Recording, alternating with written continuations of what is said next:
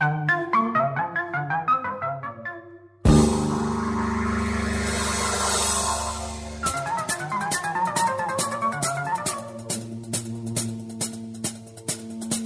ora in onda Zoom, 90 minuti in mezzo ai fatti. Conduce Antonino Danna.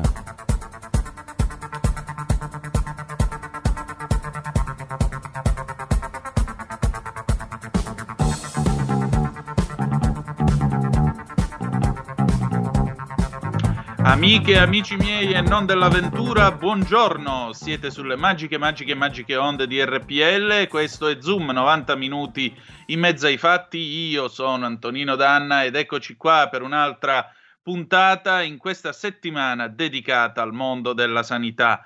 Eh, io devo cominciare, lo sapete, con eh, il mio classico appello, appello per il plasma iperimmune. Se avete più di 18 anni, meno di 65, avete avuto il Covid, quindi un tampone positivo, un tampone negativo, mi raccomando, andate a donare il sangue, anche perché di sangue in ospedale ce n'è sempre tanto, tanto, tanto bisogno.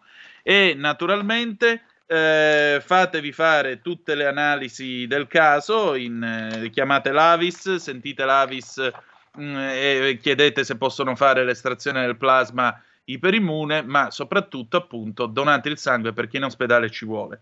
Per chi si trova nella zona di Mantova, vi comunico che nel momento in cui voi vi trovate in condizione di poter donare il plasma iperimmune, che non è un evento doloroso, non è eh, pericoloso, non succede assolutamente niente, ecco che eh, naturalmente potete chiamare lo 0376 201409, vi ripeto il numero 0376 201409 dal lunedì al venerdì dalle 9 alle 12 oppure scrivete a iperplasma chiocciola ASST Ancona Savona Savona Torino trattino mantova.it vi siete salvati la vita, salverete altre vite umane. Chi salva la vita una vita salva il mondo intero. Allora, oggi è martedì, però noi siamo gente che deve cominciare la giornata caricata a palla, per cui partiamo con la rincorsa salutando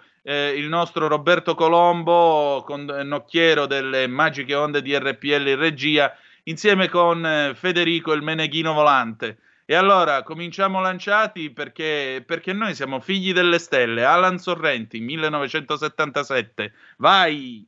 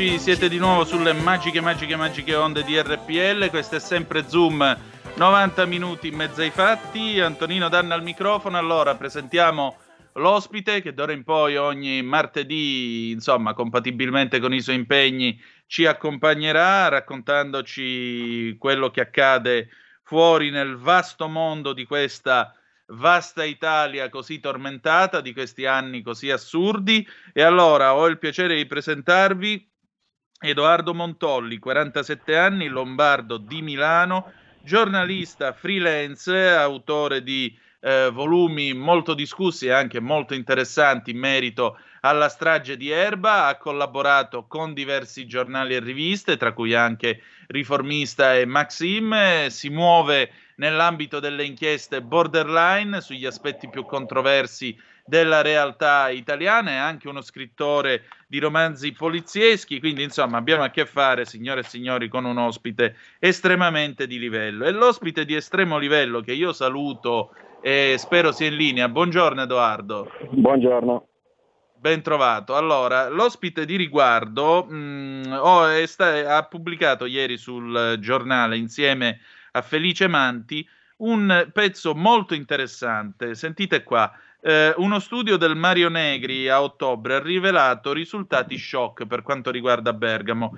Il 38,5% della popolazione della provincia di Bergamo ha sviluppato anticorpi al coronavirus ed è in corso uno studio genetico, il progetto Origin, per cercare di capire se addirittura la popolazione bergamasca avesse ehm, una possibile predisposizione a questo virus. Tanto per darvi eh, un dato, pensate qua che a New York, eh, dove il virus è ovunque, la percentuale di chi ha anticorpi è del 19,5% e a Madrid, che è la seconda città per letalità, l'11,5%. Lo studio che stanno conducendo a Bergamo suggerisce che nella provincia bergamasca, appunto, il virus abbia toccato ben 420.000 persone contro le quasi 16.000 segnalate. Quindi immaginate, immaginate quanto sia stata vasta la piaga che ha colpito tutta la zona della Bergamasca. Edoardo, ci vuoi raccontare un pochettino meglio di che cosa stiamo parlando? Sì, allora il problema è il seguente ed è quello che poi emerge dall'articolo, che eh, ad oggi nessuno scienziato al mondo sa spiegare cosa sia successo a Bergamo eh, durante la primavera scorsa, durante la, la prima ondata della pandemia. Eh, tieni conto che il New York Times ha, che, ha scritto che la mortalità a Bergamo era aumentata del 6,7 e praticamente soltanto sotto il, i dati della, della spagnola che era del 7,2 ed è il luogo più colpito del mondo perché tutt'oggi nessuno lo sa dire. Questa era la cosa che ci aveva interessato particolarmente anche perché Wuhan, che è la culla del virus, del, del coronavirus, a Wuhan il, le persone che avevano eh, sviluppato gli anticorpi erano il 3,8 della popolazione, cioè 10 volte in meno di Bergamo. E allora bisognerà capire che cosa sia successo nella pandemia scorsa. E purtroppo molte cose non le possiamo capire perché come ricorderete inizialmente il governo aveva sconsigliato di fare le autopsie e molta gente era morta a casa senza diagnosi di Covid, eh, anche se poi i sindaci hanno detto che di quello erano morti sostanzialmente. Ecco, questo è il grande mistero che ci portiamo dietro e che continuiamo a portarci dietro perché eh, se ci pensiate l'Italia è ancora il terzo paese del mondo dopo Messico e Iran per indice di letalità ed è una cosa che francamente si continua a non spiegare. Tant'è che gli, certo. stessi, gli stessi, scienziati del Mario Negri hanno allargato le braccia e hanno detto che vogliono provare a vedere se ci sia eh, qualcosa di genetico nei bergamaschi, ma per quello che noi possiamo sapere finora, non sono morti soltanto moltissimi bergamaschi originari proprio della città orobica, della provincia orobica, ma anche molte persone che erano arrivate a vivere qui. Ecco, quindi eh, ho perplessità sugli esiti di questo studio, secondo me neanche in questo caso eh, riusciranno a trovare una spiegazione, eppure una spiegazione scientifica ci dovrà pure essere, eh, non sappiamo quando e se riusciremo ad averla. Ecco, eh, secondo te invece una delle possibilità per questa infezione di massa quale potrebbe essere stata? Guarda, una delle cause. Faccio, io non faccio lo scienziato e da quello che vedo in televisione neanche gli scienziati sono d'accordo tra loro, non sono d'accordo su niente. Anche secondo me. Non sono d'accordo nemmeno su quando sia nato il virus e se il virus sia artificiale o meno, perché all'inizio tutti hanno detto che il virus era sicuramente naturale, dopodiché le cose sono cambiate. Noi recentemente abbiamo intervistato, sempre per il giornale, eh, il virologo Giorgio Palù, che è uno dei massimi virologi italiani, e lui ci ha detto che non si può escludere che non sia artificiale. Ecco, eh, questo è il, è, è, è il, problema, che di questo virus ancora non sappiamo sostanzialmente nulla. Eh, sembra esatto. che sia arrivato a settembre, eppure lo hanno sequenziato a Wuhan soltanto alla fine di dicembre. È, è uno dei grandi misteri. Magari potremmo capirci di più se nel CTS del governo ci fosse un virologo, perché per studiare un virus a naso ci vorrebbe un virologo. Invece, come ha denunciato la Società Italiana di Virologia lo scorso marzo, e come ci ha confermato lo stesso Palù, non c'è un virologo tra gli esperti del governo ci sono epidemiologi, infettivologi, eh, ma non c'è un virologo. Eh, è una cosa che francamente a me pare surreale, no? perché ci sono tanti esperti, però se mi fa male il ginocchio a naso non vado da dentista. Beh, anche no? secondo me, in compenso, i virologi che sono fuori sono uno meglio dell'altro perché tutta, eh, sembrano quasi divisi in tribù. Ci sono quelli che la pensano in un modo, quelli che la pensano in un altro c'è anche, per chi se lo fosse scordato, gente che diceva sarà solo un raffreddore e ancora pontifica sui giornali. Insomma, mi pare che, eh, mi pare che ci sia ampia scelta per avere un ottimo livello di confusione non di chiarezza o di fiducia nella scienza. Eh, ma se questo fosse un thriller, secondo te chi sarebbe l'assassino? Ah, eh, questo è complesso perché hanno fatto diversi thriller sui, sui virus. E io credo che ci sarà una spiegazione che eh, ci potrebbe essere una spiegazione sorprendente, però come posso dire, è, è tuttora materiale di un'inchiesta che sto portando avanti fin dall'inizio della pandemia. Tieni conto che io ho un sito, si chiama Fronte del Blog, esatto. eh, sul quale abbiamo dato l'allarme su questo virus il 22 di febbraio, cioè il giorno dopo Codogno, dicendo che non c'erano mascherine, non c'erano mascherine negli ospedali, questo il giorno dopo. Per diverso tempo, se ricorderai, gli esperti, e dicono sono virologi, ma in realtà sono epidemiologi, infettivologi, non sono virologi, certo. Dicevano che le mascherine non servivano. Per diverso tempo l'hanno detto e per diverso tempo siamo rimasti senza queste mascherine. Noi l'allarme l'abbiamo dato il giorno dopo. Perché? Semplicemente perché c'erano degli studi cinesi pubblici che raccontavano come le mascherine fossero indispensabili a Wuhan. Bastava leggere, bastava leggere. Esatto. Per questo noi abbiamo dato l'allarme il giorno dopo e, come posso dire, quando abbiamo fatto l'ultima inchiesta, che ha fatto piuttosto scalpore sul sito sui pronto soccorso, eh, ci hanno dato dei, addirittura dei negazionisti, noi che abbiamo dato prima l'allarme. Noi semplicemente abbiamo dimostrato, documentandolo con l'app della Regione Lombardia, eh, Salutile, Salutile, non so esattamente quale sia sì. la pronuncia, eh, che il, il, la metà, a fine ottobre, la metà dei pronto soccorso milanesi era affollata di codici verdi. Questa cosa non era per sminuire il problema della pandemia, era tutt'altro, no? Era che eh, al, alzando il livello di allarme mani- quando non serviva, si portava la gente istericamente ad affollare i pronto soccorsi quando non, non ce n'era bisogno. Sicché c'erano diversi ricoveri sociali, cioè ricoveri di persone che non necessitavano di un ricovero, la situazione si aggravava ed è esattamente quello che è successo.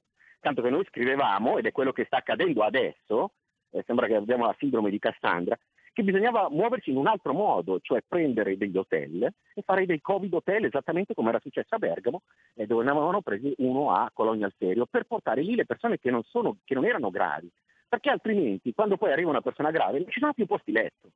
Ed è esattamente quello che è accaduto, ma è una cosa logica. Il problema è, mi pare, che abbiamo a che fare eh, con persone che non hanno la minima cognizione di quello che sta succedendo e di quello che fanno, perché cambiano idea ogni due minuti cambiano idea ogni due minuti e soprattutto cambiano DPCM ogni due minuti con annunci fatti a tarda notte, la gente che scappa, che sembrano le scene finali di Titanic quando la nave sta affondando a pigliare l'ultimo treno che sta partendo da Porta Garibaldi per, sud, per il sud e soprattutto poi si innesca tutta questa spirale di paura mediatica, paura continua. Ora, questo non vuol dire essere negazionisti, per carità, anzi, sapete che nel corso di questa trasmissione vi abbiamo invitato più volte a mettere la mascherina e rispettare le norme che sono al momento in vigore per cercare di tutelare la salute. Resta il fatto che mi pare che davanti a questa prova di pandemia lo Stato italiano ne sia uscito abbastanza danneggiato come immagine e anche come efficienza, perché non è possibile, per esempio, leggere sul giornale stamattina eh, che, i, come si chiama, che le varie regioni che hanno mandato i piani ad Arcuri hanno mandato dei fogli Excel con tutta una serie di numeri senza spiegazioni. È il colmo. Sì, è il colmo. È, come possiamo dire, questo è il minimo. Qui c'è una devastazione eh, totale delle, delle, imprese produttive, no? dell'Italia produttiva. Certo. Eh, ho, ho, raccontato con una storia, sempre sul giornale, il caso di due baristi milanesi, due giovani eh, ragazzi milanesi che hanno aperto un bar alla fine di novembre del 2019 investendo tutto quello che avevano. Ecco. E eh, a loro sapete cosa aspetta come, come ristoro? Niente. Niente. Niente, né il prestito garantia perché hanno parametrato tutto sulla base del fatturato della primavera scorsa. E loro hanno aperto a novembre e praticamente il governo si è dimenticato eh, di inserire tutte le persone che avevano aperto un'impresa nella seconda parte del 2019. Questa è una cosa folle. Cioè ci sono una serie di provvedimenti demenziali che sono stati fatti da questo governo e che riguarda anche eh, i ristori stessi, che poi sono, come possiamo dire, dovrebbero essere indennizi, perché il, il, lo Stato ha assolutamente il diritto di chiudermi un'attività per motivi eh, sanitari, esattamente come ha la, eh, il diritto di espropriarmi la casa nel momento in cui deve passare una strada. Okay? Certo. Però successivamente ha anche l'onere di indennizzarmi ma non di darmi una mancia, perché quando il ministro Gualtieri ha detto che eh, con soddisfazione che avevano distribuito 964 milioni a 211 mila imprese, eh, basta dividerlo, sono 4.500 euro di media a impresa. Di media vuol dire che qualcuno ha preso 6.000, qualcuno ne ha prese 3, ma 4.500 euro non sono nemmeno i soldi della merce che un bar ha dovuto, un ristorante ha dovuto buttare. Siamo alla, eh, come possiamo, siamo vicini alla catastrofe e prossima, eh, il prossimo scontro che vedremo sarà proprio questo tra allarmisti e negazionisti, perché i negazionisti non sono esattamente soltanto quelli che dicono che il Covid non uccide, quelli sono una, una, una minoranza, sono quelli che sono alla fame. Quindi lo scontro ci sarà tra i dipendenti, che vogliono chiudere subito, i dipendenti in particolar modo pubblici, che hanno uno stipendio garantito, e coloro che A, i dipendenti che non hanno preso un soldo di cassa integrazione, B, i eh, liberi professionisti e gli imprenditori che non hanno di che mangiare. Per cui quello che il prossimo scontro che assisteremo è esattamente questo, perché qualsiasi imprenditore sarebbe pronto a chiudere le serrande se fosse indennizzato. Per me che in Italia non succede. Esatto. Ti danno una mancia, come la mancia dei 600 euro, no? o il paese delle lotterie, no? con tutti questi bonus totalmente inutili impossibili peraltro da prendere o comunque quando li si prende sono mance distribuite per nulla, no? i 600 euro, il bonus monopattino. Quello è stato il più demenziale di cosa, tutti. Una cosa folle. Hanno fatto i banchi a rotelle mentre, che, non, che non servivano assolutamente a nulla, mentre lasciavano i trasporti intasati e quando finalmente eh, traspo- hanno lasciato a casa le persone, i ragazzi a scuola dicendo così i trasporti sono meno intasati, hanno dimezzato le corse, siamo tornati tutto a capo. E io mi trovo veramente a che fare, mi sembra ogni volta con un, un paese folle, veramente folle. Senti, com'è che ne possiamo uscire da tutto questo secondo te? Beh, questo, come possiamo dire, io credo che onestamente l'unico modo per uscirne sarebbe fare una vera politica fiscale immediatamente. Anzitutto, per esempio, la Francia, che non aveva molti soldi, ha esonerato le piccole società per tutto l'anno dalle tasse, non le ha rinviate, le ha esonerate. Okay? Poi la seconda cosa, l'ultima lotteria che si sono inventate, questa cosa del, del bonus acquisti di Natale, tutte queste app che bisogna scaricare insieme allo speed per avere i 150 euro. Non si può fare così per, per, per evitare, per, per, fare concorrenza ad Amazon. Per fare concorrenza ad Amazon, uno, obblighi Amazon a pagare le tasse come fanno tutti gli altri. Due, se non puoi fare questo, metti in condizione gli altri di essere alla pari di Amazon, cioè gli fai pagare molte meno tasse. E vedrete che a quel punto Amazon non avrà più il predominio del mercato, perché Amazon può avere il predominio del mercato solo ed esclusivamente perché può permettersi una politica non gravata dalle tasse di abbassamento dei prezzi, che un piccolo imprenditore, un imprenditore, una, anche una società che ha sede in Italia non può fare. È una cosa di un'evidenza mostruosa. Invece noi ci troviamo ogni volta a fare la politica contro l'evasione fiscale ai danni dei, pane, dei, dei panettieri, dei baristi, eccetera, abbiamo questi colossi del web che in Italia non pagano assolutamente nulla e possono fare tutte le politiche che vogliono. Eh, mi pare giusto, però poi di solito generalmente eh, la compagine attuale del governo si fa anche fotografare con i colossi del web o comunque in qualche modo ci si appoggia fa, perché fa vedere che è figo, che è moderno, che è innovativo e i colossi lavorano tranquillamente, tasse qui non se ne pagano o non ne arrivano come ne dovrebbero arrivare, però la colpa è sempre dell'imprenditore. Questo è tipico di un certo atteggiamento e di un certo modo di fare politica in questo paese. Spiace dirlo, ma è così, o mi sbaglio? No, no, purtroppo non solo questo, c'è stata anche la, la politica, quella del, eh, del attrarre investitori stranieri promettendo di pagare un, un tot fisso di tasse molto basso imprenditori ricchi in Italia. Quindi abbiamo una continua attrattiva di stranieri mm. e come possiamo dire un favore verso il, l'investimento loro e tutto ai danni però degli italiani. Esatto, esattamente. No? Che invece vengono vessati continuamente. Voglio fare un, un, altro esempio.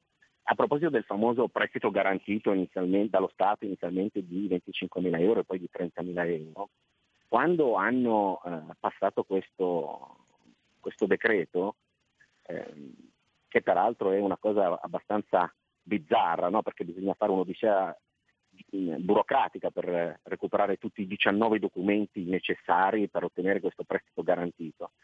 Ecco, quando un, imprenditore va a chiedere questo prestito garantito, bisogna sapere, perché io ho avuto, ho avuto, modo di raccontare una storia, bisogna sapere che la banca può comunque rifiutarlo e che quando lo rifiuta scatta la segnalazione alla CRIF. Ecco, 30 secondi di, di, pausa, scusami un attimo Edoardo, 30 secondi di pausa e torniamo subito così vediamo che cosa succede con la segnalazione alla CRIF. Scusa un attimo, grazie. Hai sentito? Le radio italiane si mettono insieme per amore, per amore della radio. Una grande storia meritava uno straordinario futuro. Nasce l'app Radio Player Italia. 140 stazioni in una sola rete. Scegli la tua preferita e ascolta il suono perfetto del digitale. Gratis, senza registrazione, senza interruzioni. Compatibile con tutti i device. Naviga, esplora e scopri l'universo dell'audio. Ti sorprenderà. Scarica Radio Player Italia. Il futuro batte con la radio nel cuore. Anche RPL è disponibile su Radio Player Italia.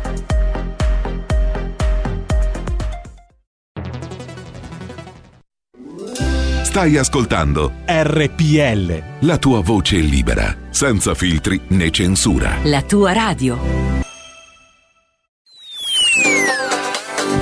Aspetti? Sostieni la nostra radio. Abbonati andando sul sito radiorpl.it. Clicca abbonati e segui le istruzioni. Facile, no? E rieccoci, questo è sempre Zoom, 90 minuti in mezzo ai fatti con noi Edoardo Montolli che ci stava raccontando l'ultima assurdità, quella del prestito eh, per le aziende, 19 documenti da recuperare, la banca che malgrado comunque eh, la garanzia dello Stato può sempre rifiutarsi, se si rifiuta parte la segnalazione alla CRIF. Tutto questo è kafkiano. Sì, è una cosa veramente assurda, sembra che ogni volta eh, non si faccia apposta per, per affossare chi ha un'impresa, un, perché poi con la segnalazione alla CRIF eh, non si può più aprire un conto, non si può certo. eh, avere un fido, si perdono i mutui, è, un, è, una devastazione totale. Io non riesco a capire per quale ragione in tutti gli altri stati bastavano 24-48 ore per avere gli indennizzi, in Italia è un delirio per, burocratico ogni volta per qualsiasi cosa. Questo è quello che accade, l'ha testimoniato un giovane ristoratore italiano che ha un ristorante in Italia, e altri negli Stati Uniti e un altro in Gran Bretagna. Lì gli indennizzi li ha avuti in 24-48 ore, qui non ha preso ancora un soldo. Ecco, per non parlare delle casse integrazioni. Le casse integrazioni è un tema che, come posso dire, a mio avviso è, è veramente imbarazzante proprio per questo governo, per quando al presidente dell'Inps è stato aumentato eh, lo, stipendio, stipendio. No? a dismisura. E dicevano eh beh però guadagnava poco e doveva prendere di più? Sì ma prendi di più nel momento in cui hai pagato tutte le casse integrazioni. Nessuno dice che non deve, deve prendere di meno perché altrimenti è una cosa veramente assurda io mi immagino queste persone che sono a casa con dei figli e che non hanno un soldo e che vedono il presidente dell'Inps che prende questi soldi dicono però eh, anche i presidenti di altri enti guadagnano di più. Sì, però loro non dovevano dare quei soldi agli iscritti, esatto. perché poi la gran parte del, dell'Inps è formata proprio dai contributi dei lavoratori.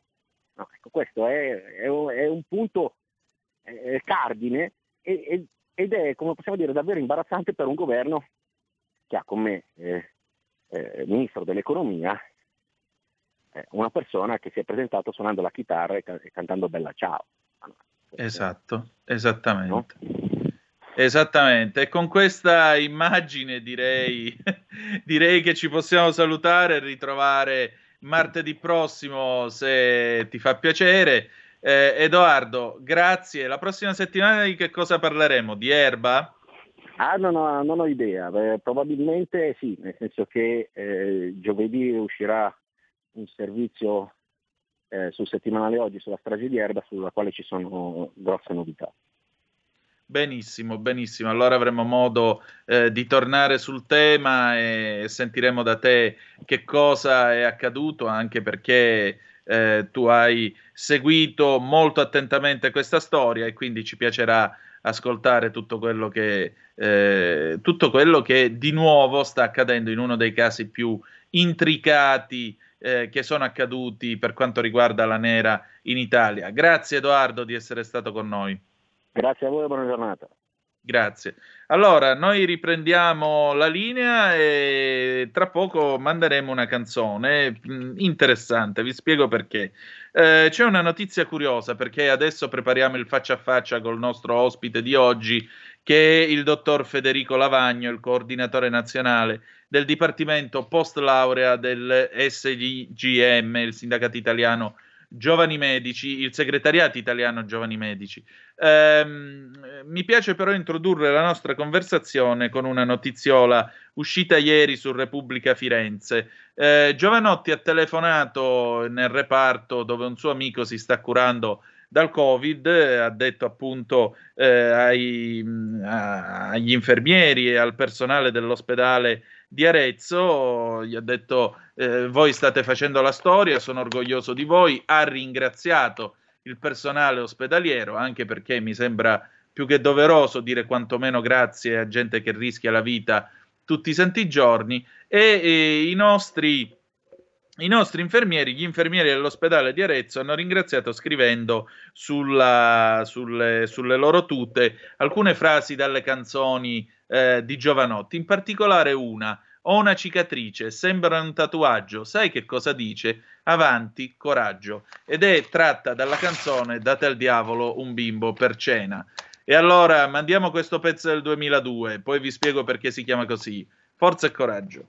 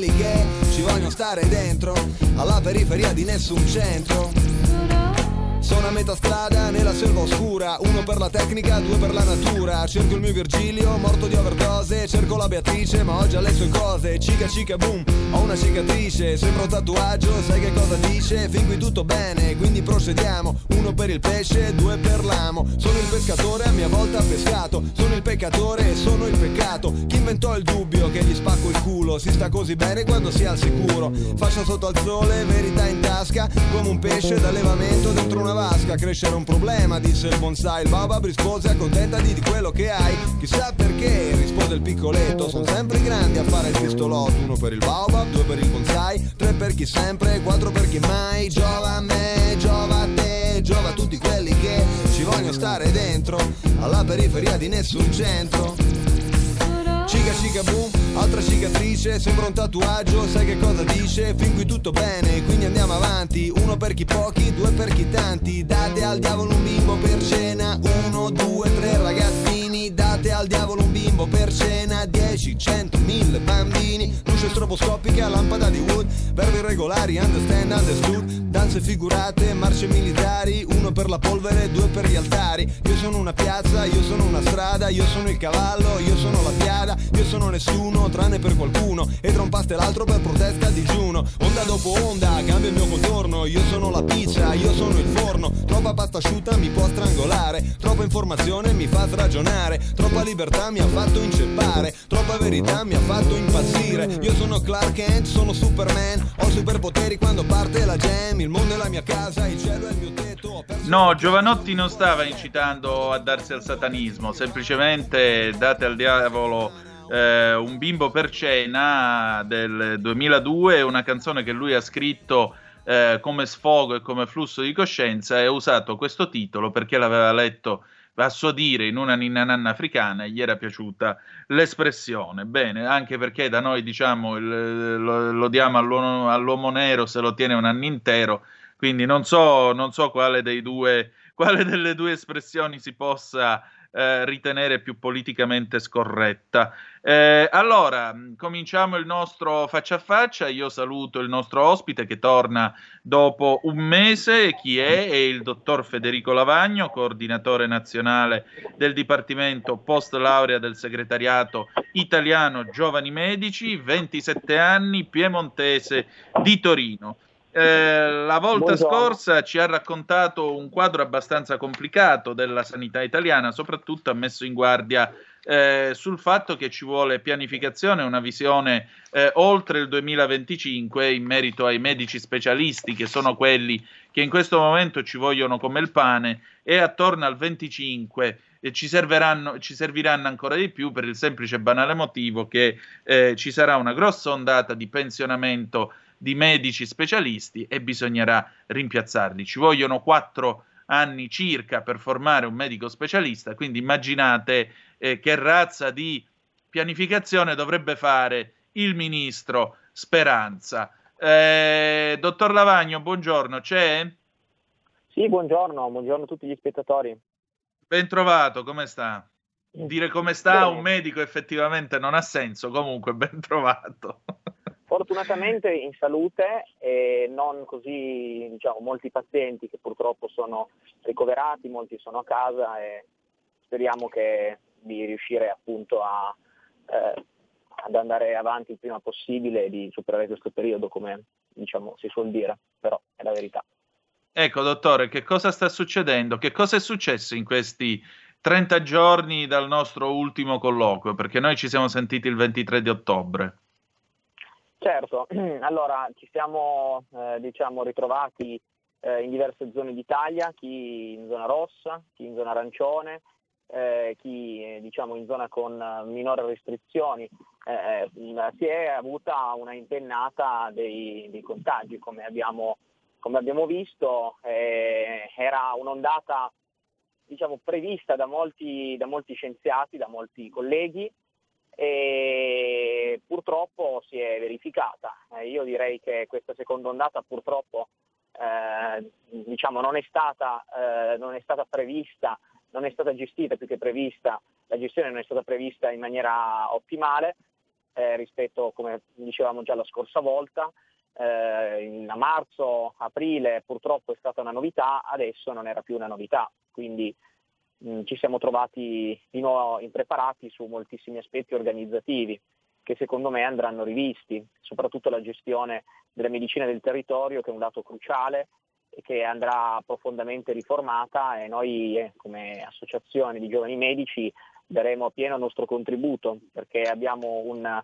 gran dipartimento eh, di medicina generale che potrà essere appunto eh, fondamentale nell'elaborare proposte per eh, una ristrutturazione profonda della, di, come dicevo, della medicina territoriale, dell'organizzazione proprio della, del primo approccio che ha il paziente con la medicina, che è proprio la medicina del territorio. Ecco, ce ne, dica, ce ne dica una di queste proposte potenziali.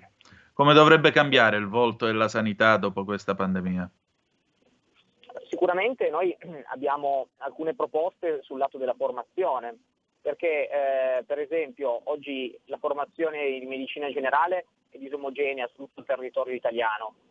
Questo vuol dire che eh, ogni regione gestisce la formazione della, della, medicina generale. Noi vorremmo che ci siano dei programmi condivisi ehm, tra tutte le regioni, eh, dei programmi di formazione, dico condivisi, che possono permettere a tutti i colleghi di eh, accedere allo stesso tipo di formazione mentre purtroppo oggi non è, non è, non è così.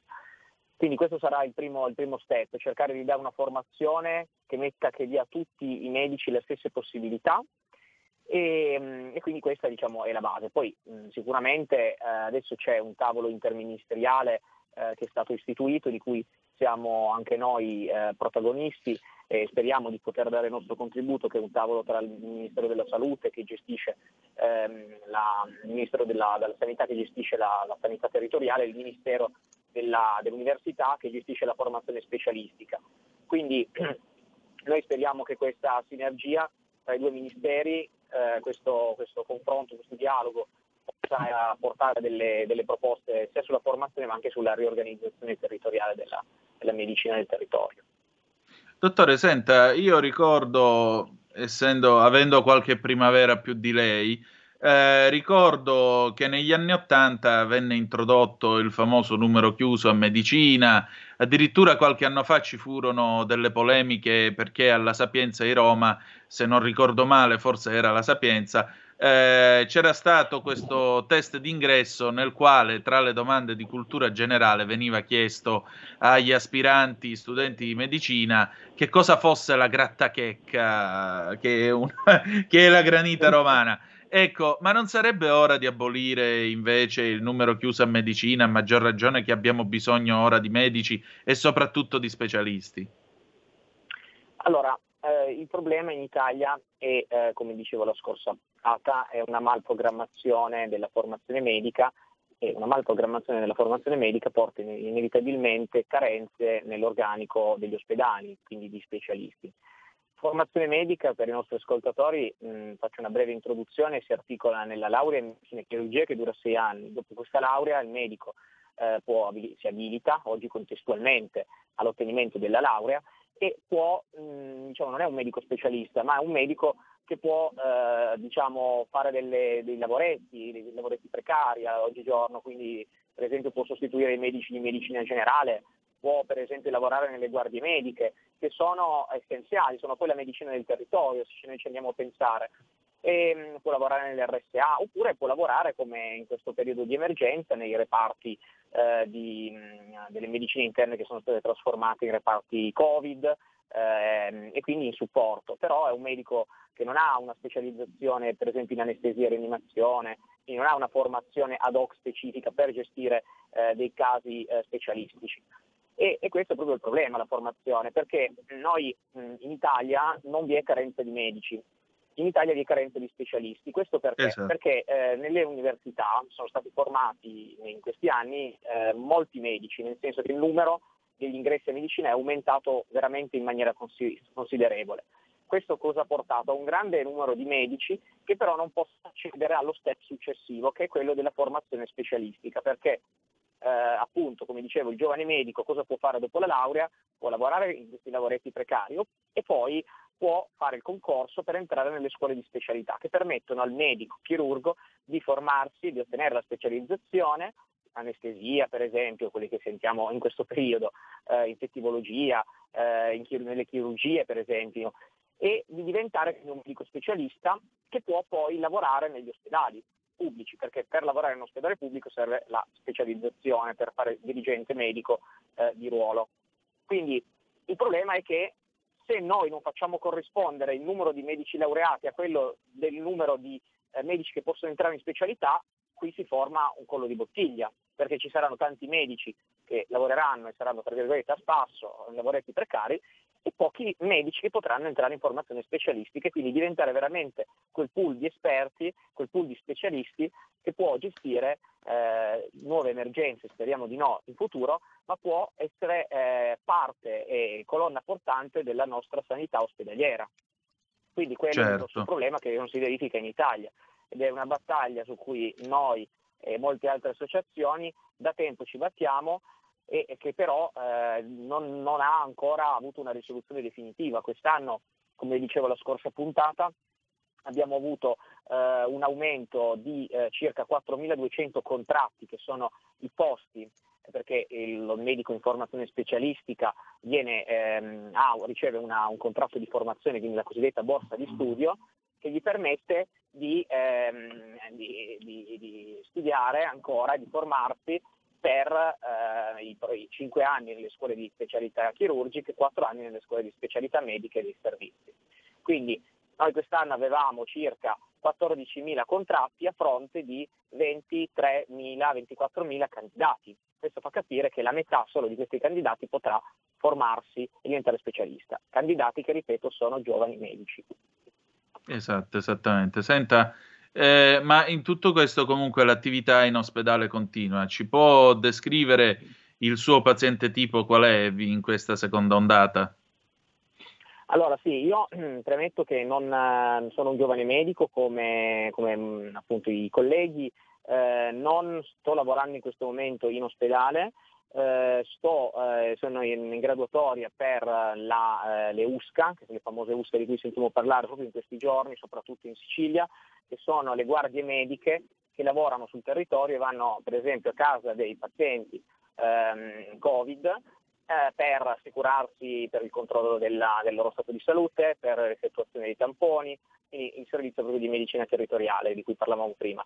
E, certo. mh, mm, e nel contempo appunto sto eh, diciamo, prestando la mia attività presso alcuni enti pubblici e privati per eh, eseguire i tamponi. Eh, quindi diciamo, la mia esperienza in ospedale deriva poco che altro da, dalle dalle lunghe conversazioni che ho con i colleghi del mio dipartimento, che coordino con grande soddisfazione, dipartimento post laurea, e eh, il paziente tipo di un giovane medico adesso in uh, terapia, diciamo, in medicina interna Covid è, è molto variabile, nel senso che eh, come noi eh, possiamo ben sapere ci sono eh, pazienti che stanno eh, diciamo, meglio e pazienti che stanno peggio fino ad arrivare in terapia intensiva. Eh, sicuramente eh, diciamo, questo, questo, la maggioranza di, di, persone sono persone che sono pazienti che hanno pluricomorbidità, quindi sono pazienti che avevano eh, già altre patologie e che quindi questo, questa, ma, questa malattia, questo Covid ha peggiorato. Molti pazienti invece erano più sani, quindi eh, proprio la grande diciamo, uh, disomogeneità che c'è nei, nei pazienti che noi, che noi abbiamo, però mh, l'età appunto del medio del paziente è sicuramente più anziano. Chiaro. Dottore, un'ultima domanda. Eh, si discute molto, poi la lascio andare perché presumo che eh, sia una giornata abbastanza densa di impegni per lei. Senta, ma eh, più o meno, secondo lei, ora, senza metterci a fare, diciamo così, le previsioni con la sfera di cristallo, ma eh, sarà un Natale blindato in casa o qualcosa si potrà fare?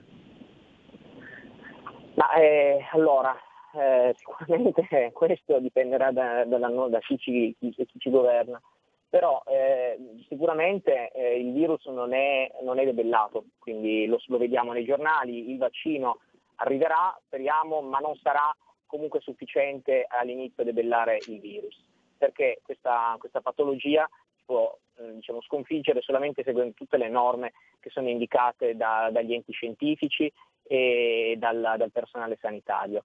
Quindi eh, dovrà, a mio avviso dovrà essere un Natale con buon senso perché ehm, dovremo cercare di evitare al massimo i contatti, eh, se non quelli che ovviamente sono ehm, diciamo, i conviventi, i cosiddetti congiunti.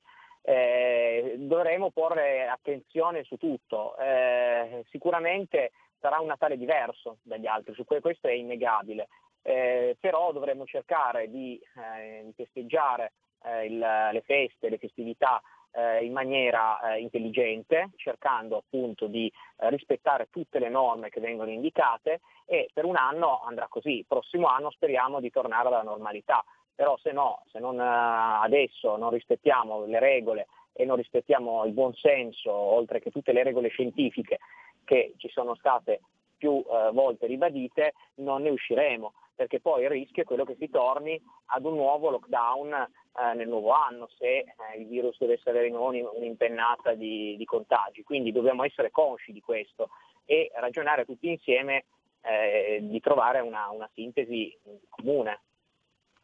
Chiaro, chiaramente. Va bene, dottore, insomma, cerchiamo di tenerci tutti quanti più o meno riguardati e soprattutto speriamo nell'arrivo di questo benedetto eh, di questo benedetto, come si dice, vaccino che eh, addirittura Anthony Fauci stamattina diceva che tra una ventina di giorni cominceranno negli Stati Uniti a fare le vaccinazioni e si aspetta lo stesso anche nel nostro paese, ma magari fosse così, magari fosse così. Va Io bene, dottore, allora grazie desidero, di essere stato desidero, con noi. Desidero sottolineare solo che appunto il vaccino è una grandissima risorsa e dovremo tutti eh, essere vaccinati, però non bisognerà comunque abbandonare le regole eh, igieniche e eh, indicate dai, dai vari enti internazionali, perché non è che il vaccino riuscirà da subito a debellare la malattia, soprattutto per le lunghe campagne di vaccinazione nel vaccinare 60 milioni di abitanti. Esatto, esattamente. Esattamente, quindi a maggior ragione attenzione e a maggior ragione attenzione soprattutto all'idea di ritornare gradualmente a una vita regolare che è quello che ci auguriamo tutti quanti. Io credo che sarà un lento risveglio e speriamo di lasciarci alle spalle questo periodo davvero così complicato. Dottore, grazie ancora allora. A voi, a tutti gli spettatori. Prego, è stato un piacere averla con lei oggi, il dottor Federico Lavagno del Segretariato Italiano Giovani Medici.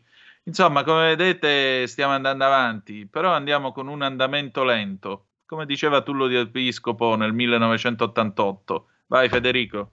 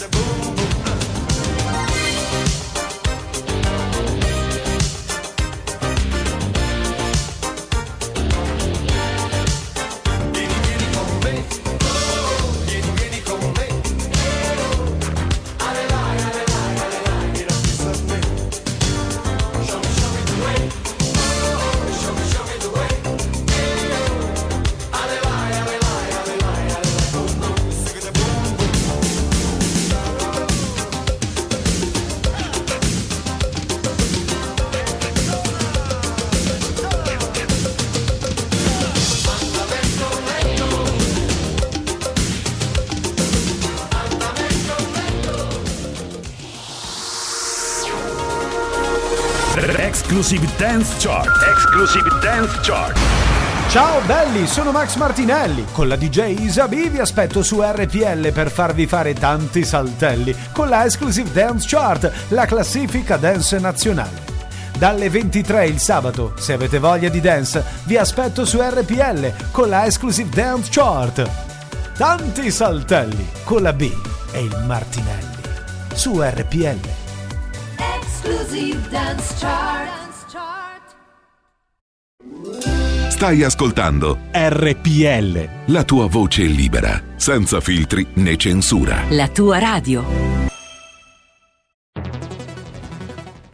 Bella quest'auto nuova! Chi ha parlato? No, scherzo, lo so chi ha parlato. Sono mesi che cerco di conoscerti e adesso so tutto di te. Sei la Digital Radio, quella del suono perfetto. E finalmente sei insieme a me, in auto, in casa, ovunque. Wow! Innamorati anche tu della Digital Radio. Finalmente tutte le radio in vendita hanno anche il sistema DAB Plus per l'ascolto digitale, in auto e in casa. Da oggi, dove c'è radio, c'è DAB. Dibidi dobidi dab. Anche RPL, la tua radio, è in Digital Radio. Porta con te ovunque RPL la tua radio. Scarica l'applicazione per smartphone o tablet dal tuo store o dal sito radiorpl.it. Cosa aspetti?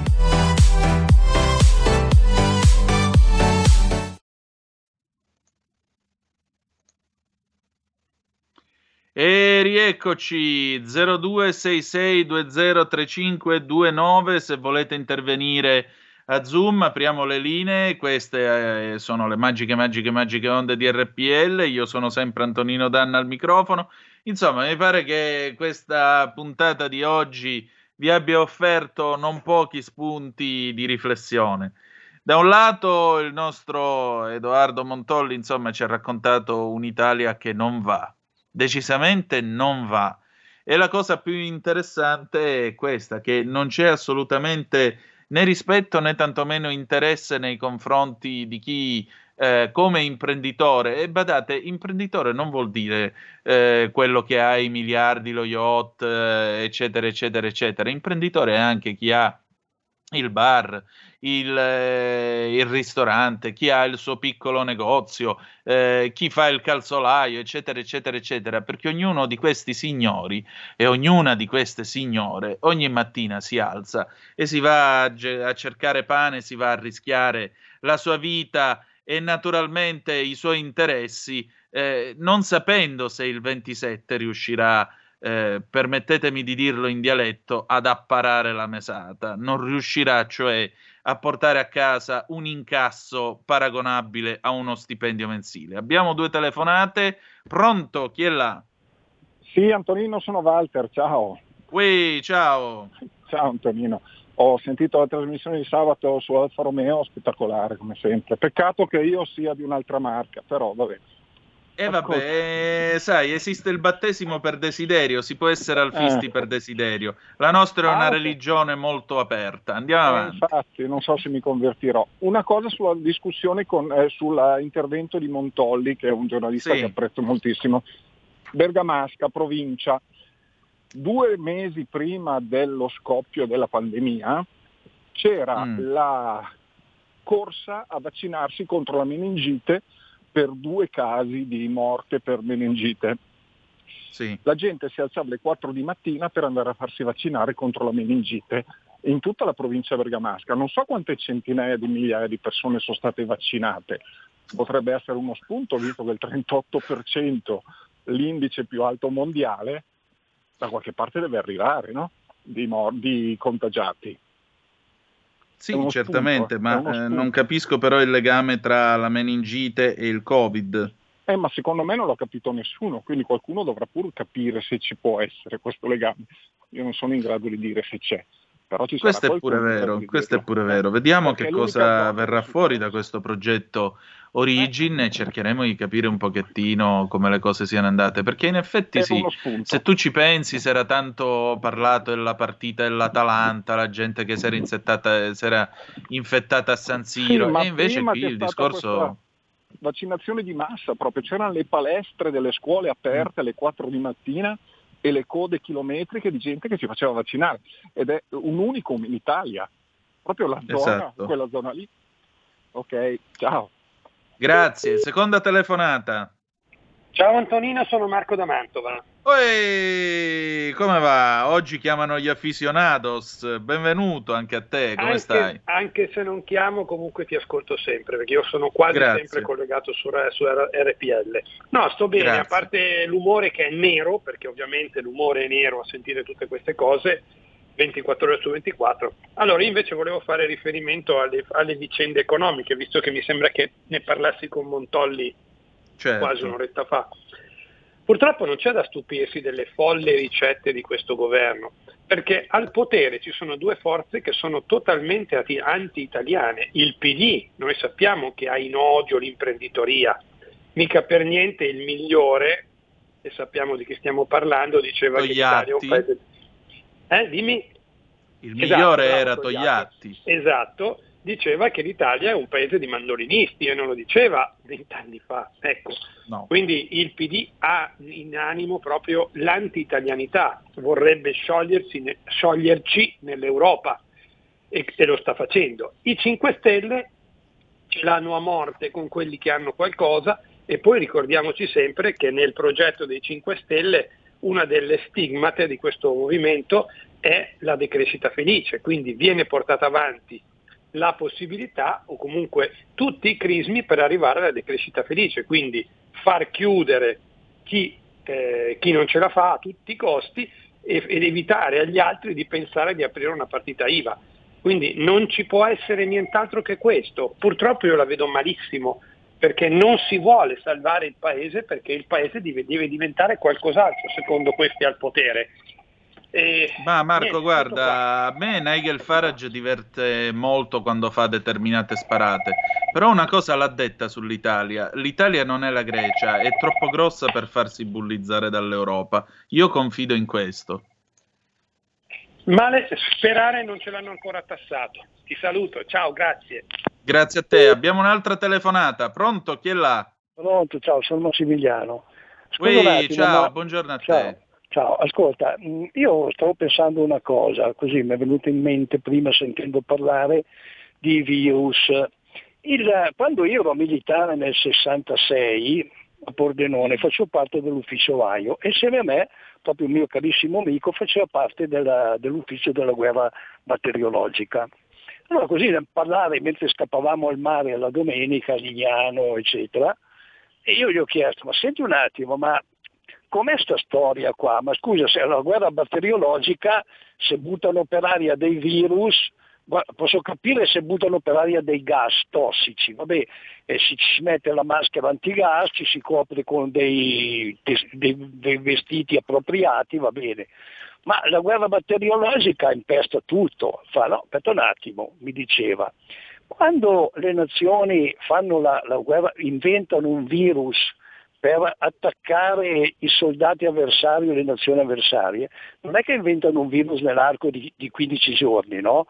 Il virus eh, devono fare gli studi per attuarlo e ci vogliono mesi e mesi, ma nello stesso tempo, mentre fanno il virus, fanno anche l'antivirus fanno anche il vaccino, perché altrimenti il virus inquinerebbe anche i propri militari. Allora vorrei dire, chiedo a voi se è possibile sapere, qualche virologo, se in Cina in questo momento stanno già vaccinando da parecchio tempo, come sembrerebbe, no? Allora sì che forse il virus è partito da qualche laboratorio e non è naturale. Questa sarebbe la prova. Ciao.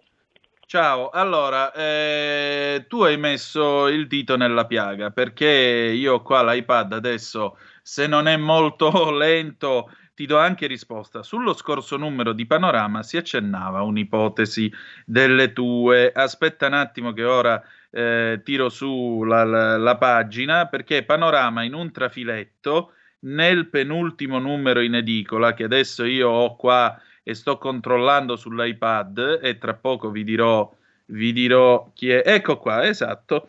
Pagina 56 di Panorama, numero dell'11 novembre 2020. CIA e Mossad a caccia del vaccino segreto. E se fosse un vaccino segreto ad aver bloccato il contagio da Covid-19 in Cina? Da aprile la pandemia nella Repubblica Popolare sembra evaporata. Così da alcune settimane i servizi segreti occidentali, soprattutto Mossad e CIA, ipotizzano una spiegazione sconvolgente per la scomparsa della pandemia. Nei loro rapporti si parla di un vaccino segreto particolarmente efficace, in quanto sarebbe frutto degli stessi laboratori di Wuhan, dove il Covid-19 sarebbe stato sintetizzato geneticamente. Del resto è noto, ed ecco che vedi che ci allacciamo a quello che dicevi tu, del resto è noto che chi produce un'arma biologica allo stesso tempo ne realizza il vaccino per difendersi. La tesi, scrive ancora Panorama, quindi non ve lo sta dicendo il blog del complotto, ve lo sta dicendo Panorama, eh, la tesi viene ipotizzata nei rapporti, ma al momento non ne esistono le prove. Certo, l'inspiegabile scomparsa del virus in Cina non ha spiegazioni plausibili. Di sicuro non può essere bastato il controllo sociale basato sugli smartphone, per quanto applicato con disciplina militare. In maggio, la Commissione Centrale Sanitaria Cinese aveva annunciato che membri dell'esercito e sanitari sarebbero stati vaccinati con prodotti sperimentali non meglio identificati. Il mistero è fitto. Quindi l'ipotesi c'è, anche se Panorama correttamente scrive che non risultano prove a sostegno di essa. Signora Lisetta, c'è? No, si è persa la signora Lisetta. Andiamo avanti allora, vediamo un po' se qualcun altro vuole intervenire allo 0266203529. Sì, Manzoni, buongiorno, come sta? Pronti? C'è saltato pure Manzoni. Eh, vi do una notiziola a proposito di Covid. Stavolta ci portiamo sul eh, sulla cultura. Qualcuno mh, mm, ha detto che, che, con la cultura non si mangia, questa frase è stata attribuita all'ex ministro Tremonti che però l'ha sempre smentita. Allora, stamattina sul Gazzettino di Belluno possiamo leggere un pezzo a firma del collega Dario Fontanive.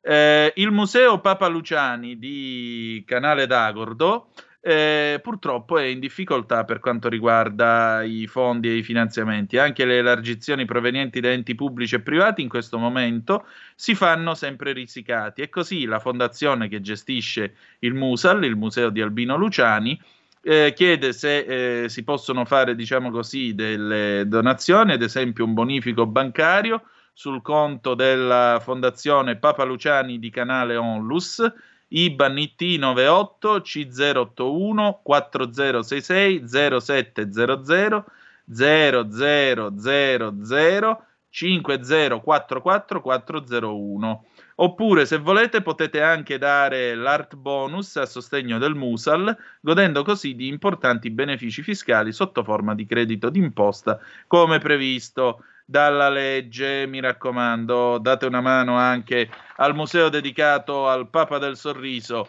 a questo Veneto coraggioso, a questo Veneto eh, che ha lasciato in 33 giorni molti più segni di altri suoi predecessori e successori. Signora Lisetta, c'è? No, sono io. Eh, buongiorno. Pronto? Buongiorno. Io volevo farle una domanda. Dica. Ci sono stati dei vaccini nella storia che praticamente li hanno dati per sicuri e certi e che poi hanno causato dei gravi effetti collaterali e sono stati tolti? Io questo vorrei sapere. Grazie.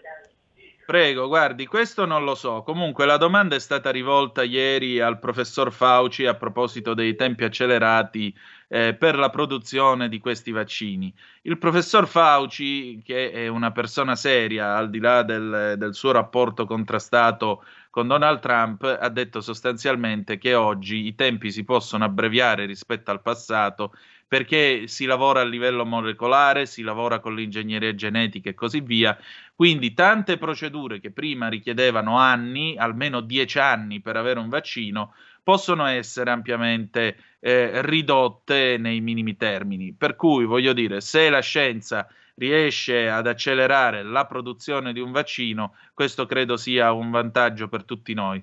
Abbiamo, credo, un'altra telefonata. Pronto? Chi è là? Sono Gianni da Genova, ciao Antonino. Qui, ciao, buongiorno.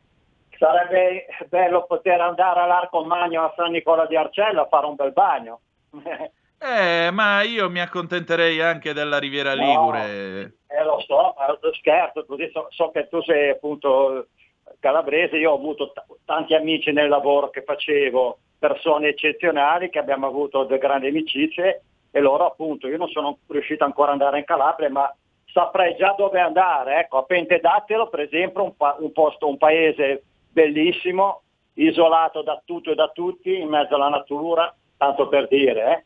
Esatto. Comunque, to- eh, volevo dirti questo, per quanto riguarda quello che ha detto Marco, ne son- sono perfettamente d'accordo, perché è tutta una cosa politica. Questa Unione Europea di usurai è nata non per il bene dei popoli, ma per la loro assoggettamento alle multinazionali. Tant'è vero che ultimamente la Lagarde ha dovuto dire che lo- la Banca Centrale Europea batte la moneta come e quando vuole e quindi quando si dice che non ci sono i soldi, non ci sono i soldi, è tutta una cosa politica, perché invece di aiutare le piccole e piccolissime imprese, artigiane, le piccole partite IVA, che sono quelle che fanno il 95% del PIL in questo paese, bisogna ricordarselo sempre, eh, e invece vanno sempre in televisione quelli della Banca d'Italia che sono una, lasciamo perdere, una, aggregazioni che, che, che succhiano Ecco, lasciamo perdere. e non producono. Pronto? Ecco, quindi sarebbero risolti tanti problemi. Poi per quanto riguarda i vaccini, spero, spero anch'io che possano venirne al più presto a capo, però c'è da dire anche questo che voglio sapere il fatto la secretazione di certe cose che non, non si possono dire, quando invece uno mette sul mercato il vaccino e, e liberamente, limpidamente dice tutte le cose come sono, non che ci sono delle secretazioni a livello europeo, che, non si, che ci sono dei patti, diciamo così, nascosti, a quanto ho capito. Beh, per quanto riguarda i contratti di acquisto, Esatto. probabilmente Eh, come altra documentazione ci viene tenuta per il momento segretata. Questo non è, Esatto. non è corretto nei confronti della gente, perché la prima regola per poterti fidare delle istituzioni è che esse siano trasparenti, anche perché io non credo che stiamo trattando materia di servizi segreti nelle quali appunto ci vuole la massima discrezione. Questa è una cosa che avremmo diritto di sapere tutti quanti, hai ragione. Naturalmente riprendere il discorso dei territori, della medicina del territorio in maniera Mm. seria e costruttiva, altro che chiudere i piccoli centri di, di cose perché sono delle spese, perché ce lo chiede l'Europa, perché abbiamo visto No, che questi, da, da quando c'è Monti abbiamo proprio ridotto i posti letto, mentre invece la Germania, la Germania ha fatto tutto l'opposto e di conseguenza ci siamo trovati in braghe di tela e speriamo bene per tutte le nostre famiglie che, che viviamo sempre con una cappa di dire adesso come andrà, posso andare a casa a trovare mia mamma che ha 89 anni, che eh, non ci sono manco i, i vaccini anti-influenzali adesso qua in Liguria, la seconda Eh. fase dei vaccini anti-influenzali non ci sono, quindi figuriamoci un po' te. E, e Immagino. poi, na- naturalmente il plasma del, del- del professor Di Dono di Pavia e di, e di Mantova, de- da poterlo diciamo così, dare, dare un premio a persone così, altro che Ambrogino d'Oro, a, a Fedez e, e quell'altra quella disgraziata lì della sua compagna. Bisognerebbe premiare il dottor Cavanna, eh, gente come il professor Di Dono, eh, no, altro che Ambrogini d'Oro, quella gentaglia lì. Comunque Eh, una le- pace e un saluto. Grazie, grazie. E effettivamente Giuseppe De Donno e lo stesso professor Cavanna meriterebbero ampiamente di ricevere un'onorificenza, un premio, perché quello che hanno fatto è stato importante per tutti noi, anche se eh, diciamo così al momento non se ne parla più tanto, ma io cerco di fare ogni giorno l'appello per il plasma iperimmune proprio per questo. Tra l'altro la Calabria si parlava di eh, posti letto, avete visto ieri 100 posti letto all'ospedale di Cariati in Calabria che non vengono utilizzati. A sto punto veramente se il governo mi nomina vado io a fare il commissario alla sanità in Calabria, tanto a sto punto sono pronto a rischiare anche la pelle. A me poi Catanzaro piace, eh, mi piace tutta la Calabria, non mi fa schifo niente della Calabria, quindi se il governo mi vuole mandare non c'è problema. Andiamo avanti, abbiamo due telefonate. Pronto, chi è là? Pronto Antonino, Mauro da Reggio, buongiorno. Qui, ciao. Vedi, riguardo ai vaccini, io nuoto in un mare di ignoranza, l'unico mio salvagente è una laurea in biologia ottenuta nell'82 a Parma. Poi dopo ho fatto un'altra strada, comunque qualche cosa nella testa mi è rimasta.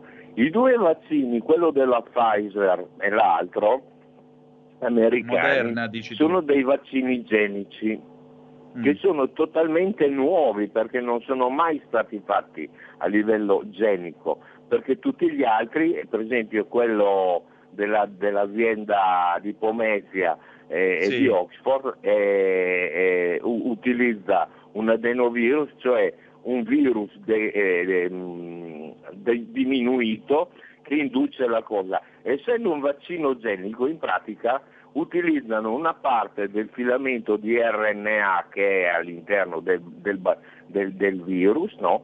Per introdurlo nell'organismo umano. C'è solo un difetto a questo punto. Noi diventiamo tutti degli OGM, perché da quanto mi risulta, almeno da quello che mi ricordo, noi siamo fatti di DNA, di acido desossiribonucleico. Quello lì invece è RNA che è acido eh, ribonucleico. Adesso io non lo so come diavolo faccia saldarsi nel DNA le, le- le basi acide dell'RNA si possano fondare con le basi acide del, del DNA. Tutto questo è tutto da studiare, eh, perché quelle che possano essere le conseguenze ti può anche curare, ma ne parliamo poi per tra vent'anni e quelle che possono essere le cose, perché questo non lo sanno ancora. Ciao.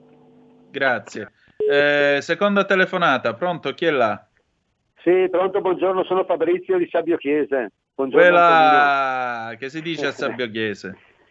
Eh, a Sabbio Chiese io per fortuna sono qui isolato nel mio giardino, la piccola officina, e sono in salvo, diciamo che posso lavorare, posso esportare, posso fare qualcosa e si tira avanti, insomma.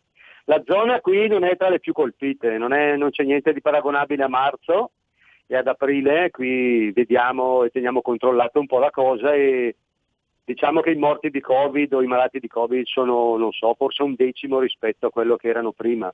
Però siamo in zona rossa anche noi e ci adattiamo, Certo. d'altronde non possiamo fare diversamente. Il mio intervento invece era su questo. Allora io sono d'accordo con Marco da Mantova quando mi fa l'esposizione politica e l'orientamento ideale che hanno sia i grillini che quelli del PD. Lo sappiamo, loro non sono per i piccoli imprenditori, non sono per i commercianti, non sono per quelli che si fanno da sé e vabbè. Quello che mi stupisce è che dal dopoguerra in Italia, l'Italia repubblicana e democratica, si è venuta sviluppando perché tantissimi ex contadini, ex eh, non lo so, piccoli artigiani hanno fatto crescere questo paese in tantissimi modi. no? Abbiamo esempi, non lo so, a migliaia di contadini anche qui in Valle Sabbia che sono partiti dal piccolo podere, hanno messo su l'officina e hanno dato lavoro a centinaia e migliaia di persone qui in Valtrompia, ma tutto il nord Italia e tutta l'Italia in sé. Quello che mi Certo. stupisce è che dopo 75 anni abbiamo ancora gente che crede alle favole. A me il problema non è tanto il grillino idiota o il piddino che, al quale interessa solo l'apparato pubblico e i dipendenti pubblici. A me che preoccupa sono gli italiani che credono ancora a queste baggianate nonostante abbiano davanti agli occhi questi esempi. Allora l'esempio semplice è che se tu non fai crescere il piccolo, non fai crescere l'artigiano, non fai crescere il piccolo commerciante, questo qua ti appassisce e non darà mai posto di lavoro agli altri. Allora io mi chiedo, ma dopo 75 anni siamo ancora qui a spiegare l'ABC agli italiani e fargli capire come funziona? A me questo mi deprime molto, eh, perché... Eh, ma Fabri, è sai passata, come eh. funzionava in Unione Sovietica? Elettrificazione e impiegati statali. Punto. Sì, sì, esatto, però che, che fine hanno fatto? Cioè il benessere, eh? Vabbè, c'è chi ne ha di più, chi ne ha di meno, però, santo Dio, dal 1946 le cose sono cambiate in tutte le case, no? Ce l'hanno raccontato i Eh, lo so, lo so, ma anche noi. qui, come diceva il nostro, il nostro amico di Reggio Emilia, è questione di DNA, che vuoi ti dica, buttiamola sul ridere, anzi, Eh. precisiamo che è una stupida battuta, perché sennò poi, ah, radio RPL, la radio dell'odio, le tare mentali, eccetera, eccetera, puttanate. Abbiamo fatto una stupida battuta, finita lì. Ok, eh, senti, ti saluto, abbiamo un'ultima telefonata, poi chiudiamo. Pronto? Chi è là? Sì, eh, sono il tuo amico. Ciao, come va caro Manzoni? Eh, come va? Va benissimo. Solo che non devi farmi telefonare alla mattina, eh, che da me sono le 8 e da voi sono le 9, da Carnelli, per parlare dell'Alfa, dell'Alfa Romeo. Eh, ma non è colpa mia se chiama Carnelli. No, scusa, no, volevo rispondere alla signora che ha chiamato prima. Sì. Eh, I vaccini che hanno controindicazioni. Allora, abbiamo avuto vaccini contro l'antipolio, contro la difterite, contro il tifo, contro il tetano, contro il coso e nessuno mai è morto. Cioè, sono tutti vaccinati di quelle robe lì. Allora cos'è sta paura del vaccino? Ma io non lo so, ma cioè, se la gente si fa le serie mentali di questa cosa del vaccino, fanno il vaccino, ma fate il vaccino non rompete le palle, ma dai, ma non si può essere così, eh, non so come dire, così, così fifoni, così paurosi. Cioè, Fausto Coppi è morto di tubercolosi, porca miseria, e c'era il chinino di Stato che lo vendevano in tabaccheria. Eh, non lo so. Veramente Ciao. morì di malaria, se non ricordo male, Fausto Coppi, Sì, per una di malaria, battuta eh. di caccia in Africa e una malaria malcurata. Vendevano stu- il, il, il, il di Stato lo vendevano in tabaccheria. Dai. Certo, come no. Ciao. Grazie. E allora, e con il ricordo del campionissimo, direi che possiamo chiudere. Naturalmente preferiamo ricordarcelo eh, vincente, uomo solo al comando. Tra l'altro, lui è legato pure all'Alfa Romeo perché in quel tour eh, del 52 c'era una Jeep, un'Alfa Matta che era la sua ammiraglia. Questa macchina esiste ancora. Io l'ho potuta anche vedere, prima o poi ve la racconterò. Noi chiudiamo qui, purtroppo non c'è il tempo per mandare una canzone d'amore, eh, la manderemo domani. Grazie di essere stati con noi, grazie di essere stati così numerosi a chiamare. Noi ci ritroviamo domani alle 10.35 e ricordate che the best is yet to come, il meglio deve ancora venire. Vi ha parlato Antonino Danna, buongiorno.